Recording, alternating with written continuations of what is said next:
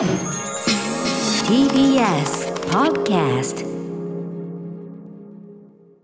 時刻は8時になりました。TBS ラジオキーステーションにお送りしているアフターシックスジャンクションラジオでお聞きの方そして radiko でお聞きの方もこんばんは。金曜のパートナー TBS アナウンサー山本貴明と今夜のお相手映像コレクターでビデオ考古学者のコンバットレックさんとお送りします。よろしくお願いします。はい、よろしくお願いします。さて番組では皆さんから今週のアトロク振り返るメッセージをお待ちしておりますあの曜日の特集良かった。あのライブが最高だった。あの話何度も聞き返しました。などなど皆さんのハイライトもお知らせください。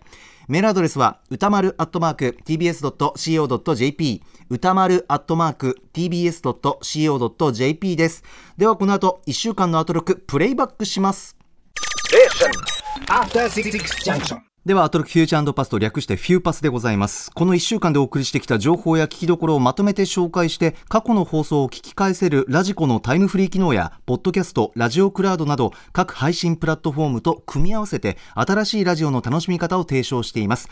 さあ、今夜は TBS ラジオでの放送が8時30分までですので、ギュギュッと濃縮スタイルでお送りしていきます。改めてコンバットレックさんお願いします。はい。では早速始めてまいりましょうここだけ聞けば1週間がわかる。アトロク Future Past Past 編。10月4日月曜日からのこの番組の Past 過去を振り返っていきます。今夜も各曜日のアナウンサーが振り返りを行っています。まずは4日月曜日。月曜パートナーの熊崎和人です。10月4日月曜日振り返っていきましょう。6時半からのカルチャートークはスポーツに詳しいタレントの佐々木香織さんにイギリスで開催中のサッカーリーグプレミアリーグの現状についてそして佐々木さんが愛する名門クラブアーセナルで活躍する日本人選手について解説していただきました。7時からのミュージックゾーンライブダイレクトはハンドパンのプレイヤーでビートメーカーでもあるレオ松本さんでした。そして8時台の特集コーナー「 Beyond the Culture はノーナ・リーブス西寺郷太 presents 80s ポップ戦国武将図鑑。マドンナ編パート1まずは第1弾ということで主に80年代について振り返っていただきました。なんといってもこうマドンナのバイタリティ意外とこう売れるまでに時間はかかったんだけどそこでも自信を失わずに前を向き続けたというその姿勢というのはこのスーパースターマドンナさんではあるんですけれども私自身にもちょっと参考になるところがいろいろあるのかなという感じもいたしました。豪太さんありがとうございました。そして今週のおすすめグラビアは山下智久さんです。あのヤマピーです。私も本当に大ファンなんです。今発売中の「週刊プレイボーイ」の表紙を務めているということなんですが創刊55周年の特別企画としてヤマピーが載っています。まあ色気ムンムンでとにかくかっこいい昔から今までもう常に常にどの瞬間もかっこいい山下さんぜひ見てみてください。はい月曜日ですレックさんいかがでしょはい。ヤマピーなんだね。すごいね。うねそうですね知らなかった。へこいいですよねーはい。じゃあ、はい時間ないです。チャットでいきますか。まず19時台。はいはい。ライブダイレクト、レオ松本さん。これ素敵でしたね。ねもう最高でした。色だったなはい。で、早速僕 CD 買おうと思って、レオ松本で検索したらえ、一番上に出てくるのが京都の賃貸マンションレオ松本っていうのが出てくるんで、ちょっと皆さん CD 買うとき気をつけないとね、あ間違えてマンション借りることになっちゃう。んでありがとうございます。それ気をつけていただきたいなって感じですね。はい、そして20時代。ええ。はい、間違いないです。西原豪太の 80s ポップ戦国武将図鑑マドンナ編でございます。はいはい、今日はメールとか読まないでいくイメージなのかな？はいお願いします時間ないからね。えはい。メール送ってくれた方すいません。すいません。はい。で、これもう西原さんがやっぱ月曜日っていうのはね、毎回月曜日っていうのはもう僕すごい好きで、えよし、今週も一週間聞くぞって気持ちになりますね、やっぱりあーなるね。ほどねお話上手だからもうもう間違いないですね。間違いないもう和芸が完成されている。しかも今回マドンナっていう超大御所ですからね、これ盛り上がらないわけがないという感じで。うんで、まずオープニング冒頭がですね、うんうんえー後楽園公演が中止になった、そのニュースを再現するという寸劇からスタートいたしまして、後楽園の前で、後楽園球場前で抗議する佐々木史郎少年の怒声や罵声が聞けるので、ぜひ皆さんこれね、聞いていただきたいと思うんですけども、あの、当時って、これ80年代じゃないですか。はい。まあ90年代でもそうなんですけど、うん。インターネットがないんで、公演中止って行くまで分かんないんですよ、当時って。あそう。だから怒りもひとしおなんですよね、こういう公演中止とかがあるとね。その整理ありがとうございますそう、ん楽しみにしそて、おしゃれして、マドンナ見に佐々木少年が行ったら、うん歌丸さん言ったら行ったらそこで中止をしてるわけですよね。それはまあ怒りますよねっていう。そうですよね。はい、僕もね、1992年にマイブラッディバレンタインの日本武道館公演っていうのがあったんですけど、ええあったっていうか予定されてたんですけど、その日台風だったんですよ。はあ、でも見たいから台風の中行ったら、会場行ったら本日は中止ですって言われて、ずぶ濡れになっていってね、まあそういう時代ですよね、この頃ってねなる。ほどね。はい、うん。で、えっと、このマドンナ特集は、生い立ちから振り返る、そんな悠長にやってて大丈夫なのかと思うんですけど、はい。生い立ちから振り返って、うんうん。えー、80年代の真ん中ぐらいまでしか行ってないんですよね。そうでしたね、パート1なので、あとうん。35年ぐらい残ってるんですけど、たっぷり。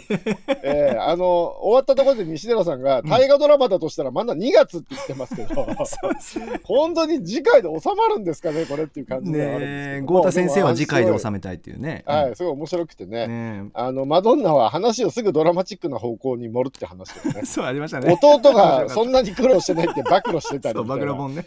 そうそうそう。無駄にドラマチックにしてうん。サクセスストーリーを演出してて、苦労人演出をしているとうんか、うんうん。あと売れる前の下積み時代から偉そうだったって誰もが口を揃えて証言しているとかね。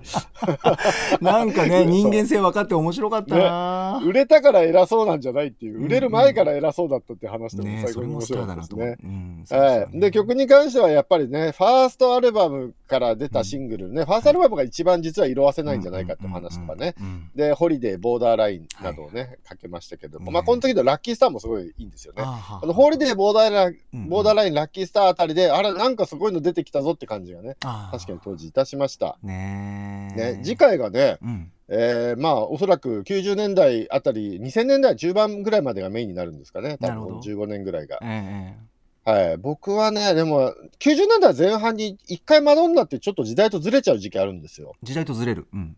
うん、ずっと最先端で流行を上手に取り入れる人だったんですけれども、うんうん。90年代のね、防具ぐらいまではブイブイ言わしてるんですけど、えその後にちょっとね、うまいことダンスミュージック取り入れられなくて、ちょっとずれた感じの時代があるんですけどああそんな時、期もあったと。ええ。そうですね、これがうん98年かな、レイ・オブ・ライトで、またガーンと現行のクラブミュージックとリンクして、はそこからミュージックになり、もう最新のビジュアルイメージとかをどんどんどんどん作ってね、あ世の中に提供していくみたいなうん、最前線に戻ってくる感じですかね。なるほど。まあ、次回もこれすごい楽しみですね。ねえ、豪太先生がどんなふうに教えてくださるのかということ、このライブダイレクトのコーナーそしてこの8時台の特集ともに音楽たくさん流れますね。ラジコのタイムフリーでぜひチェックしてください。続いては5日火曜日です。火曜パートナーの宇垣美里です。10月5日火曜日振り返ります。この日はキノコ尽くしの3時間アフターキノコジャンクション6時半からのカルチャートークは声優界きってのキノコ好き。声優で SS の池澤春菜さんにキノコの魅力そしておすすめのキノコ SF 小説をご紹介いただきました。確かにキノコって SF というか池澤さんのキノコ愛が止まりません。ここまでお好きだったとは。おすすめいただいたキノコの向こう側早く食べたい。7時からのミュージックゾーンライブダイレクトは13年ぶりとなるアルバムラップレコードをリリースしたタロケンことタローソウルケンザ390でした。そして8時台の特集コーナービヨンドザカルチャーはみんな大好き第1回キノコ総選挙。本企画の発案者ライターの富山由紀子さんそして6時台に引き続き池澤春菜さんとお送りしました。皆さんのキノコ愛がほとばしるキノコって哲学やったんやね。3位のエリンギは過激派が多くて愛されてんなーって思いました。そして味よしフォルムよしのキノコらしいキノコである椎茸を抑え初代王者に輝いたのが舞茸。さすがですね。文句のつけどころありません。ホイル焼き炊き込みご飯そして天ぷら。あーお腹すいたなはいキノコ尽くしの火曜日レックさんいかがでしょう、はい。みんな大好きキノコ総選挙とか朗らかに言ってるけど宇垣さんめちゃめちゃキノコ弱者でしたよね。えっとこの日は一日キノコ尽くしということで、ええ。ーまずオープニングで、うん。えっと歌丸さんと宇垣さんがキノコトークするんですけど まあ2人ともぼんやりしていて割とキノコ弱者だっていうのがここで判明して大丈夫かなこれと思ったらええ。18時半にいらっしゃった池澤春菜さんえがねね。キノコガチ勢だったってほいう。すごかったですね。この日の MVP は間違いなく池澤さんですね、も見う。聞広いんですねはい。まあ、キノコって何かっていう説明から始まって、うんうんね、菌類だっていうのね、要は生物なんだって話から始まって、死んだら菌装してほしいって言い出してね、最高の体にキノコ生やして、キノコに生まれ変わりたいみたいな話してたりとかね。いや最高のどうかしてるだったな、ね、キノコといえば私大学の時住んでいた古いアパートに住んでたんですけど部屋のトイレの壁からね抜いても抜いてもキノコが生えてきてますさかの漫画みたい。何キノコなんですね男いどんの猿畑みたいなのが生えてきて。ね金がなくて腹減った時に食べたい夕食には駆られたんですけど多分毒キノコだなと思っていや本当に皆さん真似しないでくださいよ。はい、はい、そしてライブダイレクト、えー、ここでもなんとコラボねうん、えー、ケンタ390さんの北斗とのコラボ既読曲みたいなのがあって、はい、これもね、意外でしたし、え19時半、快適生活がなんとこの日の特集に合わせて、村井さんが上に掛け合って、特集に合わせて商品を天然松茸1キロにしてくれたっていう、ね、そうそうここもキノコ尽くしになっております。はい、はい。で、えー、19時45分、新概念提唱もマイスイートキノコになってまして、それ20時代からはキノコ総選挙ということで、丸一日キノコですね。ですね。はい。でも池澤さんはやっぱりなんか、ね、本吉だけじゃなくて、本当のこ吉でもあったっていうか、やっぱ由緒正しいオタクですよね。いや昔のオタクって、何々オタクですって言うけど、他のこともみんな詳しいみたいな人多かったですよね。ああ、なるほどね。もう何でも突き詰めないと気が済まないっていうかね。ああ、素敵です。魅力的ですよね。うん、そうですね。うん、いや、でも、キクラゲがキノコだったっていうのは僕も知らなかった、ね、いや、本当勉強になりました、ね。さんがキノコ弱者というだけでなく、僕も知らなかった。僕もです。ね、なんか昆布的な何かかと思ってました、ね、いや、そうなんですよね。はい、いろんな豆知識も出てきますよ。はい。はい、もう丸一日キノコ尽くしなんで、もうキノコラバーはぜひね、えー、火曜日丸ごと3時間おすすめでございます。味わっていただきたいと思います。さあ、続きましては6日水曜日。水曜パートナーの日々真央子です。10月6日水曜日振り返ります。6時台のカルチャートークは、プロデューサー、ギタリストの長谷川洋平さんにおすすめのアジアンレアグルーブ紹介していただきました。7時からのミュージックゾーンライブダイレクトは3年ぶりのニューアルバムロコをリリースしましたハーフビーさんが番組初登場。ぜひタイムフリーでアロハな空気感じてください。そして8時からの特集コーナービヨンドザカルチャーは世界最大級の映画市場になりました。中国映画界の今を知る特集。昨年の年間興行収入が世界1位となった中国の映画市場。なぜこのような進化を遂げたのか、映画ジャーナリストのジコウシンさんに詳しく解説していただきました。いや、この10年のこの進化のスピード、そして濃さ、ものすごいものがありました。スクリーンの数も3500巻からなんと6万に増えたということで、まあこれは本当にあっという間にすごいことになってしまう予感がします。中国での進化を聞いていますと改めて映画を劇場で見る喜び痛感しました。以上水曜日でした。はいレクさんいかがでしたか？はい、20時代のね、えー、中国映画界の今を知る特集、今、日比さんもおっしゃってましたけど、うん、なんと6万スクリーンって言ってますからね、もう規模が違います、ね。たまげましたね、はい。日本なんて結構大作映画でもね、300スクリーン、400スクリーンとかでね、もう超大作とか言ってるのが6万ですからね。うん。うん、で、今中国ではね、その、娯楽といえば、レジャーといえば、みんな家族や恋人などが映画館で映画を見るっていうのは、うん、あのにもう習慣になってるってことですよね。いや、それ、国挙げて力入れますよね。ね、ね、これでもやっぱり日本の映画界も何か見習うべきことがたくさんあるっていうか、そのヒントがたくさんある特集な気がしましたね。要は、どうやったら映画館で映画を見るっていう習慣にしてもらうかってことが大事じゃないですか。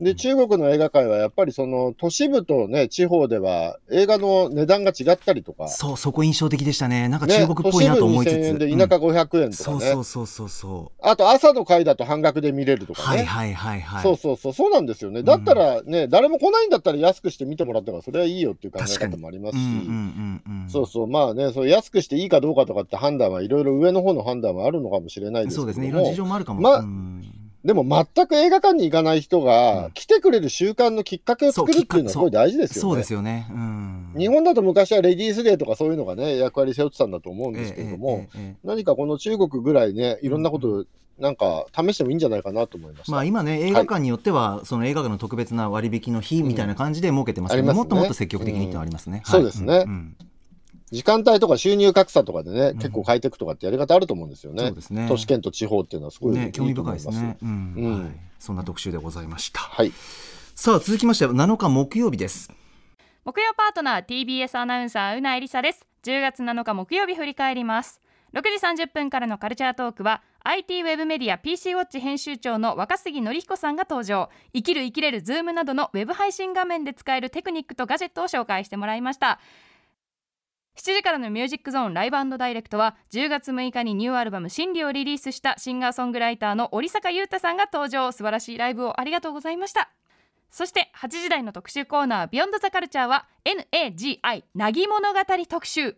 停滞しているんじゃない高止まりしているんだをキーワードにリスナーの皆さんから送っていただいた何かをやろうと思ったけどできなかった何かができなかったらこんな発見があったといったポジティブなエピソードを紹介していきました。なんかいいですねこういううん一見マイナスだと思っていた出来事も見方を変えればプラスになるしこうポジティブな思考に切り替えられるってすごく素敵な特集だと思いました。こちらの「なぎ物語」皆さん本当にいろんなメッセージを送ってくださってありがとうございました。以上木曜日でした。レクさんいかがでしたか？はい、20時代泣き物語ね、えー先週木曜オープニングでメールの募集をしてたんですけど、まあそれを聞いた時は何を言ってるのか全然わからないな。何を何のハガキを募集してるんだろうこれと思って、はい。まあ先週歌丸さんにね何言ってるか全然わかんないんだけどって話をしたら、ねね。はい。なんでおめえわかんねえんだよみたいな感じに先週のフューチャーパスになりまして、はい。でまあ放送終わった後ちょっと話し合いまして、えリスナーからのメールが芯を食ってたら、えうんあの俺がバカだったってこと。なるほど。リスナーからのメールが、うん。なんかぼんやりしてて、ううん。うんまく歌丸さんのやりたいような方向じゃなかったとしたら、え歌丸さんがバカだったということ。ええ。えで、まあ、はっきりするから来週の放送を待とうよって言って別れたんですけど、この放送ですよ。えーこういうことだったんですね。すごい面白かった。ようやく分かりました。やったーこういうことをやりたかったんだっていう。なるほどなるほど面白いね。ねああそうですかリスナーの皆さんのおかげでもあります、えーはいありがとうございます、なので、まあ、どっちがバカだったか論争に関しては、ええもうかなり私がバカだったという可能性が非常に高くはなりましたけれども、えまだあの検証しなきゃいけないのは、リスナーがすごい天才だって可能性もありますからね。え なるほど分かりづらい説明だったけど、リスナーがめちゃめちゃ頭良くて理解した可能性とかも、まあ、検証はしなきゃいけないので、だから歌丸さんのオープニングは分かりづらかったけど、リスナーが賢くてリスナーに理解しさせてくれもらったってそうです、そうです。僕も歌丸もバカでリスナーが頭良かったっていう可能性もまああるはあるんですけども。歌丸さんも聞いて。ると思います。はい。まあでも今8割方は俺がアホだったっていう8割。結論に近づいてるところだと思います。あそうですか、はい。でいやでもね面白かったですね。面白かったです。ね。うん。あの修学旅行に行かないでネオジオと画廊伝説買った話とか最ね。高あの人。100メガショック買ったんですね。ネオジオ、ねえーバーンナッコーですよ。バーンパワー系懐かしい。ね懐かしいなえー画廊伝説面白いからねねとか。最高。でしたよガロ。あとジム行かない話でね、うないさんがね、ジム行かないいや、行かなくてよかったみたいな話をしたん面白かったな。はい。そうね。そう僕もジム行かなくなってましたけどね。うんうんうんそう、こう考えればよかったんですね。そう考えやっ方のね。ぱ自分はね、うんうん。自分を諦めたくなくて、なかなかジムってやめられないんですよね。なるほど。自分を諦めそんな自分を諦めたくない。なるほどね。そうそうそうそう。お金払わなくなるってことはもうなんていうのいい体になる自分を諦めるってことだから、なるほど。お金払ってるうちは体を鍛えてるのと同じっていう気持ちになってくるんですよね。あーあーくそういう気持ちで毎月1万円払うっていう、ああわかりますわかります。えージム僕も通ってるんで。僕は3年払ってましたね。あ結構長いですね。36万円ですねだから。あららら 恐ろしいですね今考えるとね。ああそうですか。何が変えただろうとは思いますけどね。確かになはいいやでもこれ非常にね、うん。その高木なんてよく、え今日も何もしないで休みの日終わっちゃったみたいな落ち込むって言ってますけど それでいいんだってことですよね。そうそうなんです、うん。あのまあ簡単に言うと、まあ、考え方捉え方にうん解釈のしようで、やっぱり人生っていろんな意味が出てくるなっていうふうに僕感じたので、はい、励まされましたこの企画で。何も今日しなかったってことは、うん。そううん。何も悪いこともなかったってことですからね。そうなんですよそういうことですよね。あと何もしなかったことで何か見えてきたことってあるんだなっていうことですよね。だから振り返ることが大事なんだなっていうか、何もなかった捉えな。方一つでね。そうそうそう。なんか一つ。捉え方一つそう、捉え方一つなんですよ。捉え方一つ。生きてる限りは何かが起こっているっていうか、はい、うんそうなんですよ。まあでも歌丸さんが言ってた人類っていうのはずっと凪を目指してきたんじゃないのかっていうのはまさにその通りですよね。ね。とにかく植えたくない安定して食べ物を食べたい安定して暖かいところで寝たいとかっていうのを目指してきたわけだかうんら、うん安定してて何が悪いんだっていう話ですよね。そうなんですよね。えー私も1週間経ってようやく理解が追いつきました。そういう特集だったんですね、これね。えーーこれ定期的に僕なんかをやってほしい企画でしたよ。そうだね、うんこれなんかレなんか時々やっても良さそうなね欲しいですよねぐらレクさんもねそうですよね面白かったです。いやリスナーの皆さんまた企画ありましたらメールお願いいたしますありがとうございましたさあ、ということで、本日振り返りで紹介した各コーナー、 radiko のタイムフリー機能や、スマホアプリ、ラジオクラウド、 Spotify、アンカーなど、各配信プラットフォームのポッドキャストでもお楽しみいただけます。以上、ここまでパスト編でございました。では今日は、ここから来週1週間のアフターシックスジャンクションの予定、一気にお知らせします。さあ、まずは11日月曜日です。6時半はプロ書評家、プロインタビュアーの吉田剛さん。7時は DJ 音楽プロデューサーラジオパーソナリティの TJO ことタケル・ジョン・乙黒さんです。8時はダブってなんだ特集をレゲエ音楽に詳しい音楽ライターで翻訳家の鈴木孝也さん。またレゲエアーティストの大輔風岡さんにもご協力いただきリスナーの皆さんにも馴染みのあの曲のダブバージョンを特別に作ってもらいました。続いて12日火曜日6時半からは音楽ライター渡辺志保さん登場。今聴くべきおすすめのヒップホップアーティストを紹介していただきます。7時からは福岡発の4ピースバンドディープシーダイビングクラブが初登場。そして8時からは舞台演出家中屋敷典人が語る演劇の可能性を無限大に広げる2.5次元舞台の作り方特集。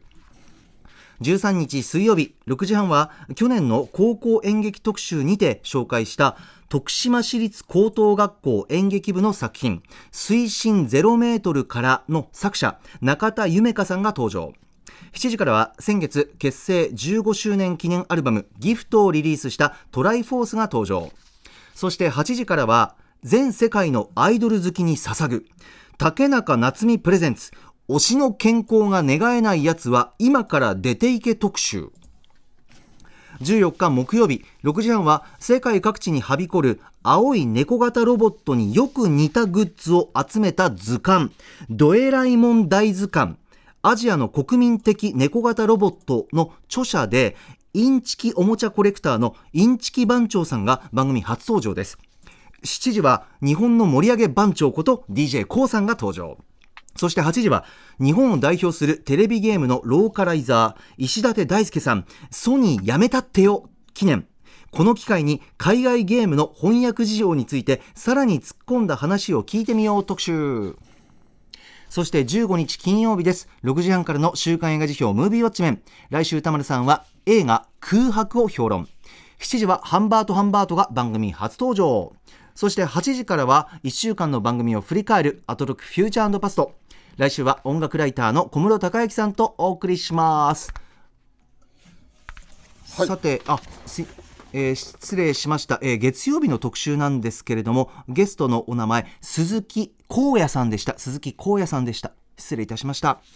さあということでレクさんいかがでしょう来週？はいはいはいはい。えー、っとね、まず火曜日2.5次元舞台の作り方ってちょっと興味ありますね。ね今ね、推しの子って漫画でちょうど2.5次元の舞台やっててね、それの舞台裏みたいなのやっててすごい面白いんですけど、なるほどこれ実際に作ってる方のお話聞けるっていうのはすごい面白そうですね。ね裏側の話。そして、えー、っと僕はね、水曜日のこの竹中夏実先生の推しの健康が願えないやつは今から出ていけ特集。ね、これ、まあなんかふざけたタイトルだけど、多分割と真面目な話なんじゃないかと思うんですよね。ええええどう、うん、どういう昔のね、アイドルには生理現象なんかないんだって言われてた時代もありましたけど、そうじゃなくて、うん、あの普通の生身の人間ですから、生理現象もあるし、いろいろ大変なんだってお話だと思うんですよね。これすごい楽しみですね。なるほどね。はい。そして、えー、木曜日、これは何ですか？青い猫型ロボットによく似たグッズを集めた図鑑、ドエラえもん大図鑑っていうのがあるんですか？これちょっと面白そうな感じですね。すねパチグッズ、要はパチグッズの特集ってことなんですかね？ですね、ドラえもんに似たようなグッズを作ってしまってるよっていうようなものを集めた図鑑があって、話を聞くってことか。はい、っていうことなんですかね。ねはい。で、えっと、あの、ちょっと一瞬告知入れていいですか？あ、どうぞどうぞ。すっかり忘れてたんだけど、あさってね、島尾さんと吉田剛ちゃんとまた3人でやるイベントがあると思うので。あさって、はい。あさって日曜日、お昼ですね。日曜日のお昼。詳しくは吉田剛のツイッターに書いてあると思うんですけど、ええええ、そうですか。ちょっとあの興味ある方はね、えー、ぜひえレクさん、トークイベントですか？した世の中に。トークイベントです。あ配信あり。イベントなんですけど、配信のみですね。あ、配信のみで。ご時世なんで。あ、そうですか。へえ。はい、ありますんで、よろしくお願いします。ありがとうございます。はい。さあ、ということで、えー、TBS ラジオでお聞きの方はお別れの時間です。TBS ラジオではこの後20時30分から、パソナグループプレゼンツ、朝比奈彩の淡路島放送局を放送します。ということで、一旦締め、ここまでは TBS アナウンサー山本貴明と、コンバットレックでした。After Six junction.